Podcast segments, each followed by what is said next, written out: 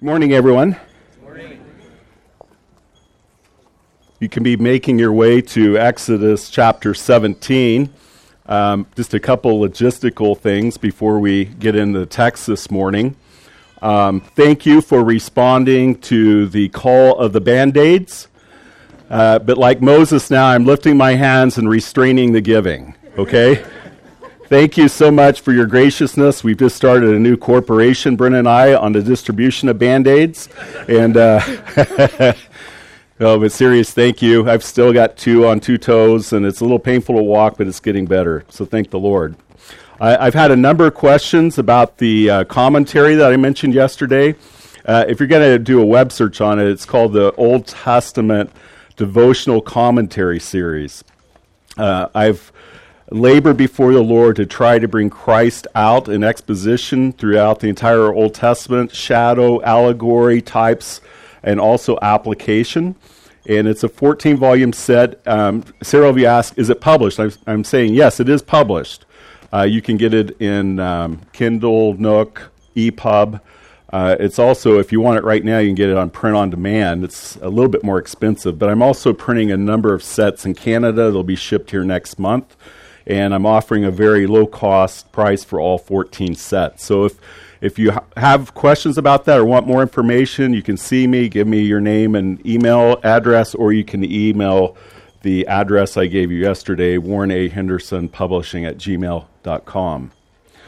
So, enough of that. Uh, let's think about where we've traveled thus far. In our first session, we saw what the flesh is. And then in our second session, we saw how the flesh behaves. And then yesterday, we thought about things that the flesh doesn't like. And we saw that the, the flesh doesn't like testing. But yet, testing is a normal part of growth. And without testing, our faith doesn't get refined. God doesn't bring that quality of patience in it that needs to be there. The flesh always wants to look back, it doesn't want to look forward. Uh, it doesn't look in anticipation at the character of God and the promises of God and expecting what God might do for the honor of his name.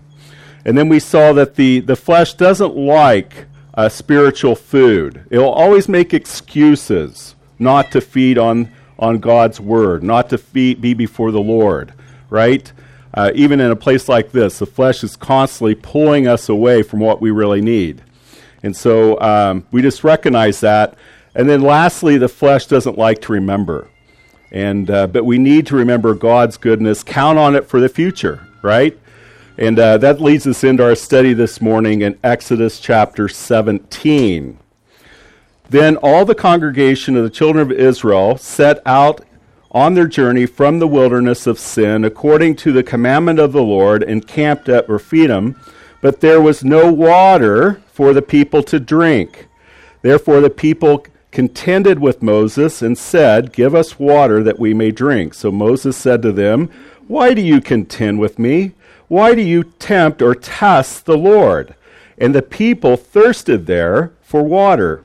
And the people complained against Moses and said, Why is it you have brought us up out of Egypt to kill us and our children and our livestock with thirst?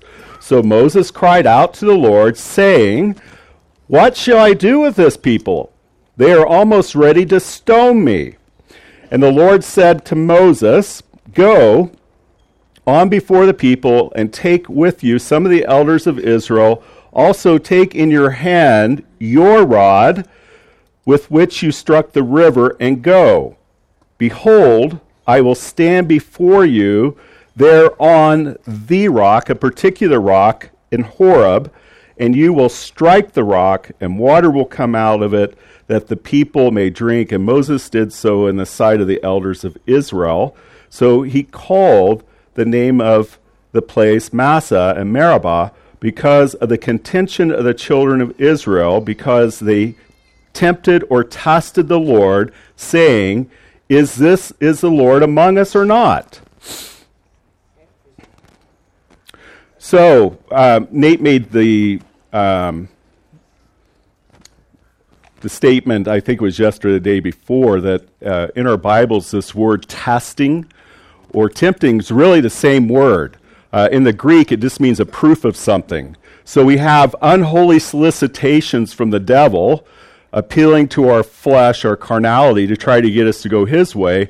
But then we also have godly testing for purification of our faith and to bring us uh, more, bring us more Christ bring more Christ likeness um, in our character. So today I want to think with you now what is God's program for dealing with the flesh? There'll be six points as we work through the text, and actually it'll be a little while before we get to the first point. I just want to comment on these first seven verses. Now, you remember back in chapter uh, 15, coming 14 and 15, they come out of the Red Sea. God has delivered them, wiped out the enemy. He brings them down to the Sinai. He sets a table before them.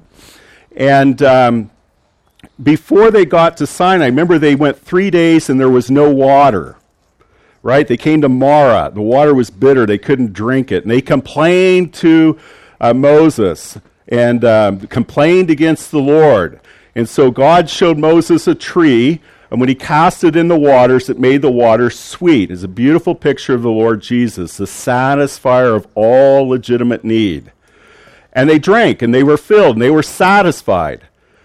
Well, here we have the people of God in the same exact trial again, and yet they're complaining to the Lord. They're without water. Now, this is something we need to realize about God's trying and testing us. So, the first three days, here's a trial, and, and God is like a balloon. He goes, it, and we're like, oh man, that is so uncomfortable. And it challenges where we're at. We don't know how we're going to respond until we're tested. Faith that's not tested won't be trusted. And then as we rest in the Lord, we yield to the Lord, we yield to truth, he gets us through that trial, and at the end of it, we say, Wow, thank you, Lord. That was hard at the time, but it's better now. Well, now it's been almost two weeks since we've read of water. So now the Lord is taking them deeper into the wilderness. It's a deeper trial of the same nature, and He's going, right? You ever feel like that sometimes? Like you're going to pop? Well, Beloved, the Lord wants to get as much capacity out of you as possible. So your whole Christian experience, you're going to be going, right? That's what the Lord wants. He wants to expand us. He wants to make us Christ-like. So expect that as we go on with the Lord. And we want him to get the most glory. Amen? The whole reason we're here on earth is to make him look good, to give him glory. So uh, as we rest in him, there's a greater capacity. Now, we have another beautiful picture of Christ here. Uh, God tells Moses, He says, You take that rod, which pictures God's authority, the one in which Aaron and Moses struck Egypt, ten plagues. It showed God's authority, God's wrath over Egypt. He punished the Egyptians, He punished the Egyptian gods. He said, You take that to a specific rock that I'll show you at Mount Horeb, picturing the Lord Jesus. And then we have the authority of God, the wrath of God, the judgment of God striking that rock in front of the people. And then the waters come gushing out the life saving water. Now, the Lord Jesus often would use Jewish traditions in the New Testament, which had developed as a result of some of these Old Testament stories to teach of himself. So in John chapter 7, um, at the Feast of Tabernacles, it was an eight day feast. For seven days, the high priest would take a gold pitcher and he would leave the temple and he would walk all the way down the southeast to the spring of Gihon and he would get a pitcher of water and he'd walk all the way back to the temple, up the steps of the temple, and he would pour the water down the steps of the temple. And that was to remind the people of how God saved them in the wilderness by bringing water from the rock. Actually, let's just look at this. This is in John chapter 7. We can't miss this. John chapter 7. So, six, for seven days, that's what the high priest did. And then on the eighth day, he didn't do that. So it reads in verse 37, John 7 37, on the last day, or the eighth day, the great day of the feast, Jesus stood up and cried out, saying, If anyone thirsts, let him come to me and drink. He who believes in me, as the scripture said, out of his heart will flow rivers of living water, which he goes on to explain is a picture of the Holy Spirit. Beautiful, isn't it? Lord says that that rock that was struck in the wilderness, that was a picture of me. And if you thirst, if you are your soul's thirsty, you come to me, and if you drink of me, you'll never be thirsty again. That's the message in John 4 with the Samaritan woman, right? And you get these blessings, not river of living water, rivers, an abundant flow. Power of the Holy Spirit manifest in our lives. The communion of God, the blessing of God day after day. So that's what's being typified for us here back at Exodus chapter 17. Now, I just want to make this quick little um, excursion when you get to Numbers 20, now Moses, this is some 30, 38, 38 and a half years later, as Moses has now led the people faithfully through those wandering years. He's brought them up the eastern plateau. They're ready to come over into Jordan. Um, again, they're without water. And God tells them, You take the rod that is before me and you go to the rock before the people and the elders, and you speak to the rock, and the water will come out, and I'll supply the people's needs. But you remember when Moses and Aaron, they were so uh, irritated at the Lord's people, they assumed uh, a position that wasn't theirs over the people. They called the people rebels, and Moses struck that rock not once, but twice. And that broke the type. It angered the Lord. Not only was there disobedience, but the Lord Jesus will only suffer once for sin forever. You just take a little meander through Hebrews 9 and Hebrews 10, and you'll find like seven times he was offered once for sin, never again. Today, he's our high priest in heavenly places. We come before him, we speak before him. It's a great mercy of the Lord. Uh, Hebrews chapter 4 15 says, We could come boldly before the throne of grace, and we just ask. And as our great high priest, he gives, he longs to give, he wants to give. Now, the rod that Moses hit the rock with in Numbers was not the rod of Moses that he held over Egypt and brought judgment. It was very particular. He says, The rod that was before me. That was Aaron's rod that had budded almonds and blossoms and so forth. It was to be put in the holy place of the tabernacle before the Lord. Can you imagine that picture of Moses taking this uh, budding almond branch with fruit on it and beating the rock? How it must have damaged that? It just totally destroyed the, the picture of the fruitfulness of Christ's priesthood, the, the resurrection life of Christ that he offers the believer. Now we get into the subject matter of the flesh in verse 8. Now Amalek came and fought with Israel at Rephidim. I just want to stop there a little bit. Uh, Frank, I'm going to pull down my imaginary map again.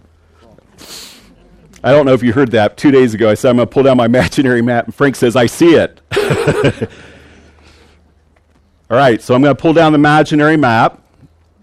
And uh, here we have Israel coming to Egypt down to uh, in the Sinai to Mount uh, Horeb, the mountain of God. God is going to reveal His holiness there. He's going to reveal His law for His people.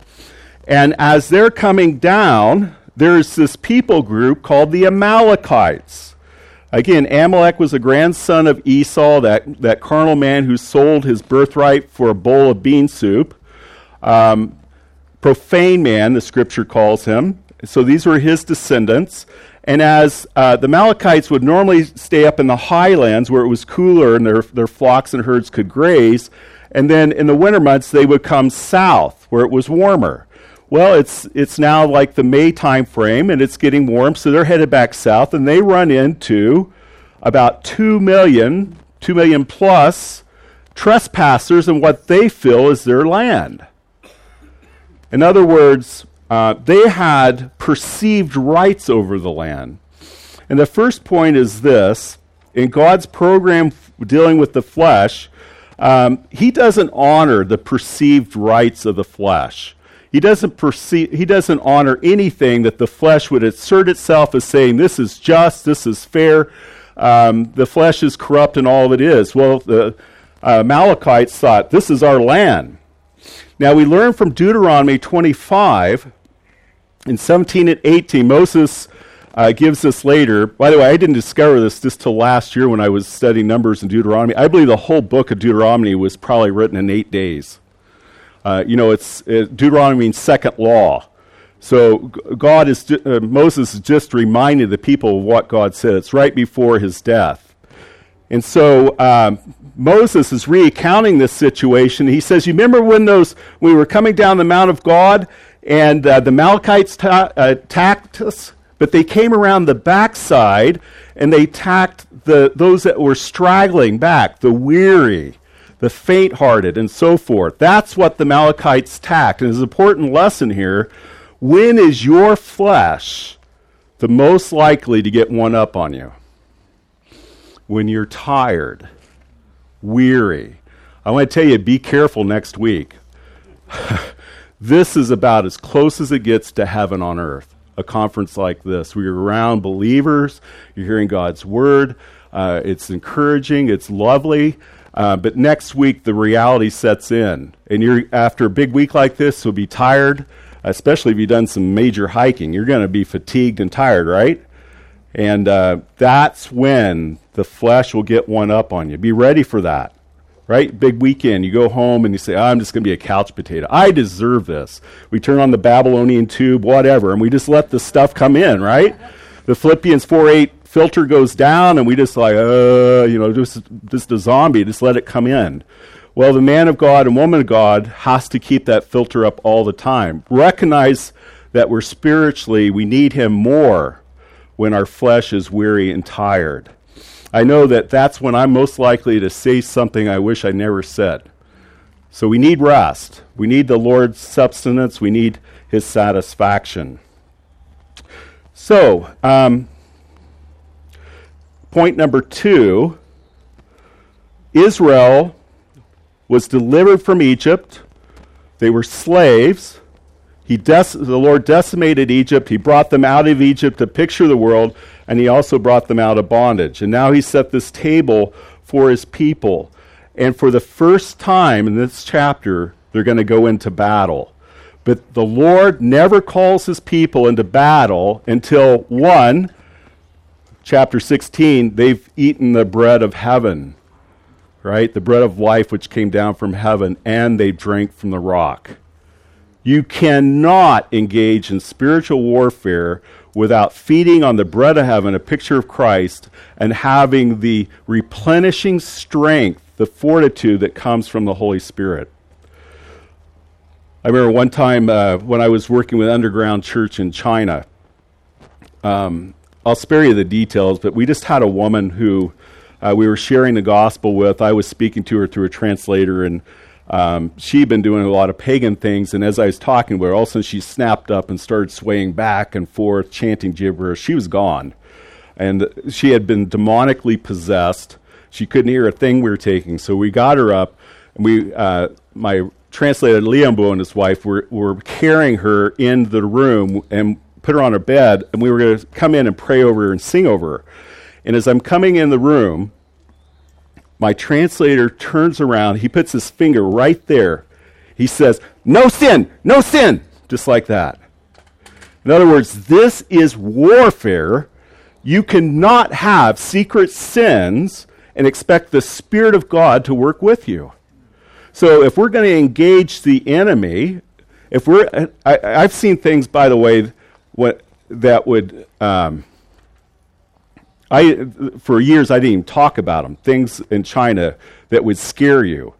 But as I've grown in the Lord I now know that in Christ we are invincible and immortal until Christ takes us home. We have nothing to fear. You can go right into the lion's den if you're walking with the Lord have nothing to fear. But I just want to tell you no sin you cannot serve the Lord and have secret sins. We need to be eating the bread of life. We need to be experiencing the water from the rock. Amen? All right, number three. It says uh, in verse 9, And Moses said to Joshua, Choose you some men and go out, fight with Amalek. So there's this preemptive strike. Tomorrow I will stand on the top of the hill with the rod of God in my hand. Again, this is the rod of the authority of God over the situation. That's what the rod stands for. So Joshua, whose name means Jehovah's salvation, exactly the same as Jesus in the New Testament, Jehovah's salvation. So now we see the, the typology transferring from the rock that was struck by God's authority and wrath and judgment, brought the blessing to us. And now we're going to see the next phase of that blessing in the person of Joshua. So Joshua did as Moses said to him and fought with Amalek. And Moses, Aaron, Hur went up to the top of the hill. And so it was when Moses held up his hand that Israel prevailed, and when he let down his hand, Amalek prevailed. And Moses' hands became heavy, so they took a stone and put it under him, and he sat on it. And Aaron and Hur supported his hands, one on one side and the other on the other side, and his hands were steady until the going down of the sun. So Joshua defeated Amalek and his people with the edge of the sword. We'll pause our reading there. So far, we see God doesn't have any respect for the perceived rights of the flesh. We see we cannot engage in any kind of warfare for the Lord unless we're feeding on the bread of life which came down from heaven and having the infusing power of the Holy Spirit. Thirdly, we see that the victory below is determined by the intercession above. So you have Moses. He's got the authority of God, the rod. He's high up on the hill. He's holding it up like this. But his hands are getting weary, right? Moses is 80 years old. You ever tried to hold something above your head very long? Like hammering. I can hammer like three minutes above my head, and I go, you know, I got to get blood in my arm again. And so, um, one of the things we see here is to make intercession before the Lord takes work. Hudson Taylor said, Prayer is work. Save energy to pray. It's, I think, probably the weakest aspect of most Christians' life. I know it was in my life for many years. One time, I, uh, for a whole year, I kind of just asked elders in churches how much they were spending in prayer. Five minutes, ten minutes a day was a typical. One brother said, I'm so busy I have no time to pray. Well, if we're trying to serve the Lord and not withdraw, not withdrawing from Him, getting the ample uh, strength and energy, all that that we need, we're not going to do anything for Him. You're better off to pray and let the Lord work. Uh, so we see that uh, praying is it's work, and we need to save time for that. And thankfully, there were two that came alongside Aaron and Hur, and they hold uh, Moses' hands up. He still had his hands on the rod. It's picturing God's authority over situation. They set Moses on a rock, and his hands stay steady the whole day. This is great encouragement to get with other people to pray. Pray uh, privately. It is an encouragement uh, throughout the week to pray with different brothers. Uh, I call it a prayer web. Establish a prayer web. By the way, if you have uh, adult sons and daughters, don't forget about praying with them. Uh, Tuesday mornings is uh, this, the morning that my son Matthew and I pray together. I just I so enjoy it. Uh, different brothers, and uh, we have the technology to do it by phone, by by Skype, FaceTime, all these technological things. It's very easy to pray. Um, our daughter is involved with a, a young ladies prayer group on Saturday morning, and they're all over the place. They're all over the country, but they get together in a conference call and they pray together. We need the Lord, and we need His power and intercession. We need to intercede, and we need His power through that intercession to be faithful. So the victory below is determined by the intercession above.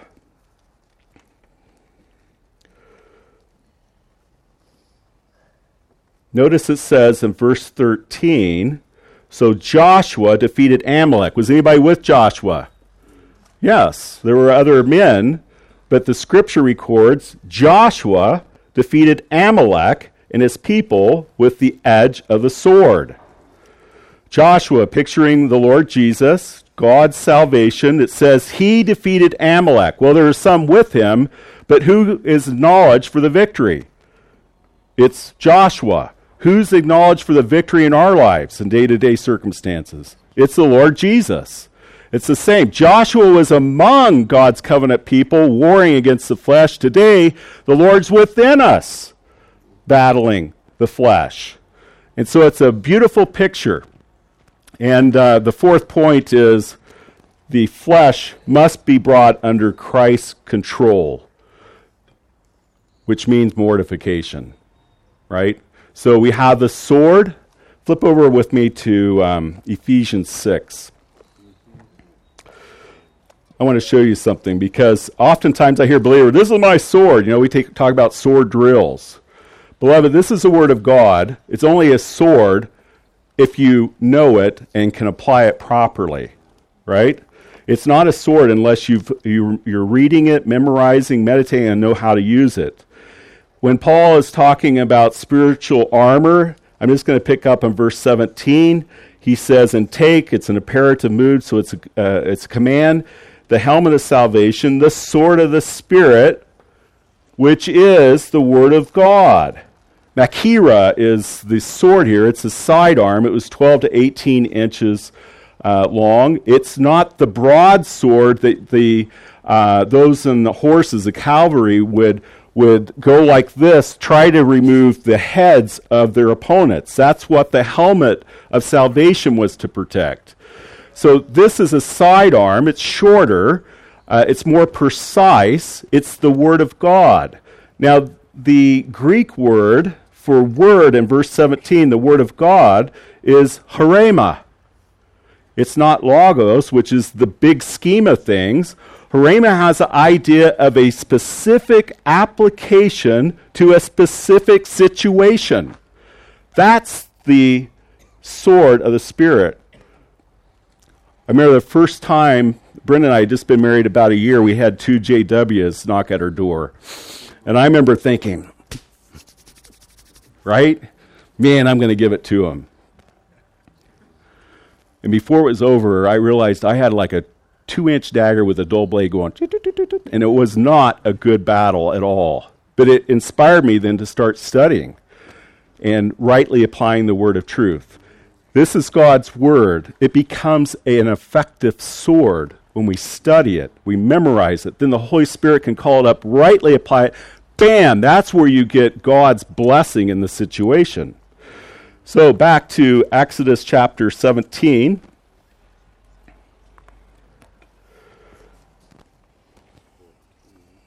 Point four again the flesh must be brought under Christ's control. Mortification will happen as we yield to his control. Um,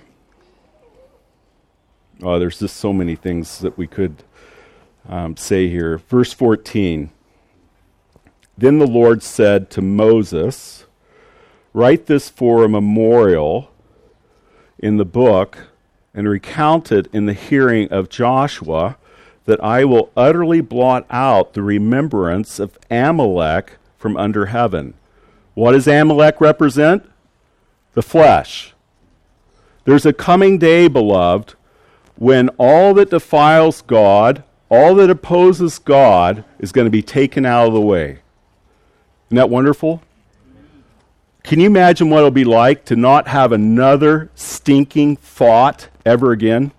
to never think ill about a brother and sister, to never tire in praising the Lord, never have your mind drift away, never get tired of doing what you know the Lord wants you to do? I mean, what will it be like um, in the twinkling of an eye, a shout, to be instantly in the presence of infinite beauty, infinite grace, infinite mercy, infinite love? The outshining glory of God, and we have a body perfectly prepared to give God all the praise that He deserves forever and ever. Everything that's ever burdened your soul will be instantly gone. Everything that's caused you to cry, instantly gone. All the suffering, the fruitfulness will remain, but it will be gone. There's a coming day when God's program for dealing with the flesh is to eradicate it altogether. Praise the Lord. Praise the Lord. We read in uh, Philippians chapter 3, towards the end of chapter 20 and 21, that the believer gets a Christ like body. That means no sin. No sin. So when uh, Nate was telling us about the gospel message Tuesday night, um, and that we need to take sides with God, uh, stand with God, take sides against ourselves on the matter of sin. We have this deadly disease. And when we trust Christ as Savior, at that point we're saved from the penalty of sin, once and for all forever. Then He's conforming us to the, the person, the excellencies of His Son.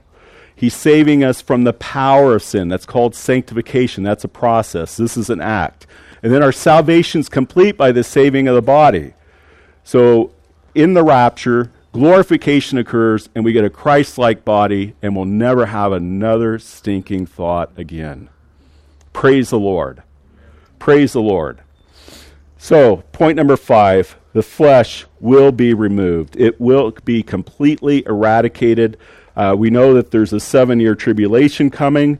Uh, after uh, Satan and his angels are put in the, late, the uh, bottomless pit for a thousand years, Christ will rule on uh, the earth. He'll set up his literal earthly political kingdom as he offered Israel. Uh, Jerusalem will be the religious center of the world. All the nations will come before him. Satan's loosed at the end of that. He deceives those who still have the carnal nature from Adam. They'll follow him. Can you imagine that? A thousand years of paradise on earth, and man still rejects God. I've actually had people tell me, you know, if I'd been in a garden, I wouldn't eat of that tree, that bad tree. I said, it wasn't a bad tree. It's a knowledge of good and evil. It's just bad if you ate from it, right? Uh, they say, no, I, I wouldn't have eaten. I said, you come from the man who ate from it. And just to prove the point, the last man on earth living in paradise still rebels against the Lord, uh, the last man will still go his own way. We are wicked and depraved through and through, and salvation is only in the Lord. Then he says this, verse 15 And Moses built an altar and called its name, The Lord is my banner. For he said, Because the Lord has sworn, the Lord will have war with Amalek from generation to generation. All right, beloved. So until death or the rapture, you are going to continue to war against the flesh. It's going to be with you. God is going to give you every provision to mortify it. Uh, we were learning this morning uh, in our morning devotions over in the lower pines that um, we were crucified with Christ. That's a perfect act of God that lasts forever. We've been carved out of the world. We've been crucified to the world, a perfect act for together forever, but we must yield ourselves, reckoning what God has already done in a practical day after day after day. So until glorification or until death, we're going to keep battling the Amalekites. And we need the bread from heaven the bread of life from heaven. We need the spiritual wherewithal, the Holy Spirit drinking from the rock. We need the sword of the Spirit. We need to understand it. And we need to continually mortify, mortify, mortify, making no provision for the flesh. This is God's program for dealing with the flesh. Here we see it in, Gen- in Exodus chapter 17. We go to the New Testament, it's expanded out for us and explained. Let me just review these points and then I'll close. Point one God does not recognize the imposed rights of the flesh, the perceived rights of the flesh. God doesn't ask his people to war until they've eaten of the, the bread from heaven which he provides and they've drink, drank from the spiritual rock. Number three, victory below is determined by the, the intercession above. Save strength for prayer. Save strength for praying. Number four, the flesh must be brought under Christ's control, it must be mortified. Number five, the flesh in a coming day will be completely eradicated and removed.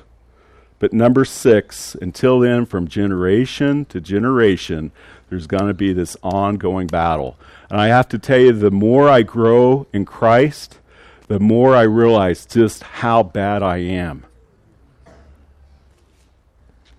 Oswald Chambers said, Measure your spiritual growth by your sensitivity to sin.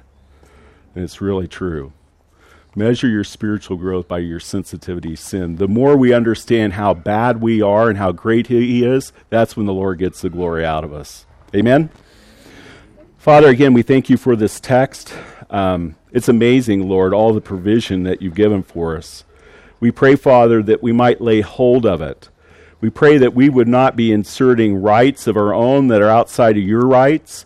We pray, Father, that we might be feeding on the Lord Jesus, His Word. We might be drawing strength through your Spirit, walking in the Spirit as we serve you. We pray, Father, that we might make intercession before you, knowing that the Lord within us longs to give victory and that we don't have to leave, live defeated lives. We can have victorious lives. And Lord, we pray that we would allow the Lord Jesus to mortify, to completely have control of us. And Lord, until the day of our glorification, we pray that we just press on. Uh, press on, continuing to war, continuing to use all that you give us to, so that we can have victory, that we can represent you in a way that would honor you on this earth. And to this end we pray in the name of the Lord Jesus. Amen.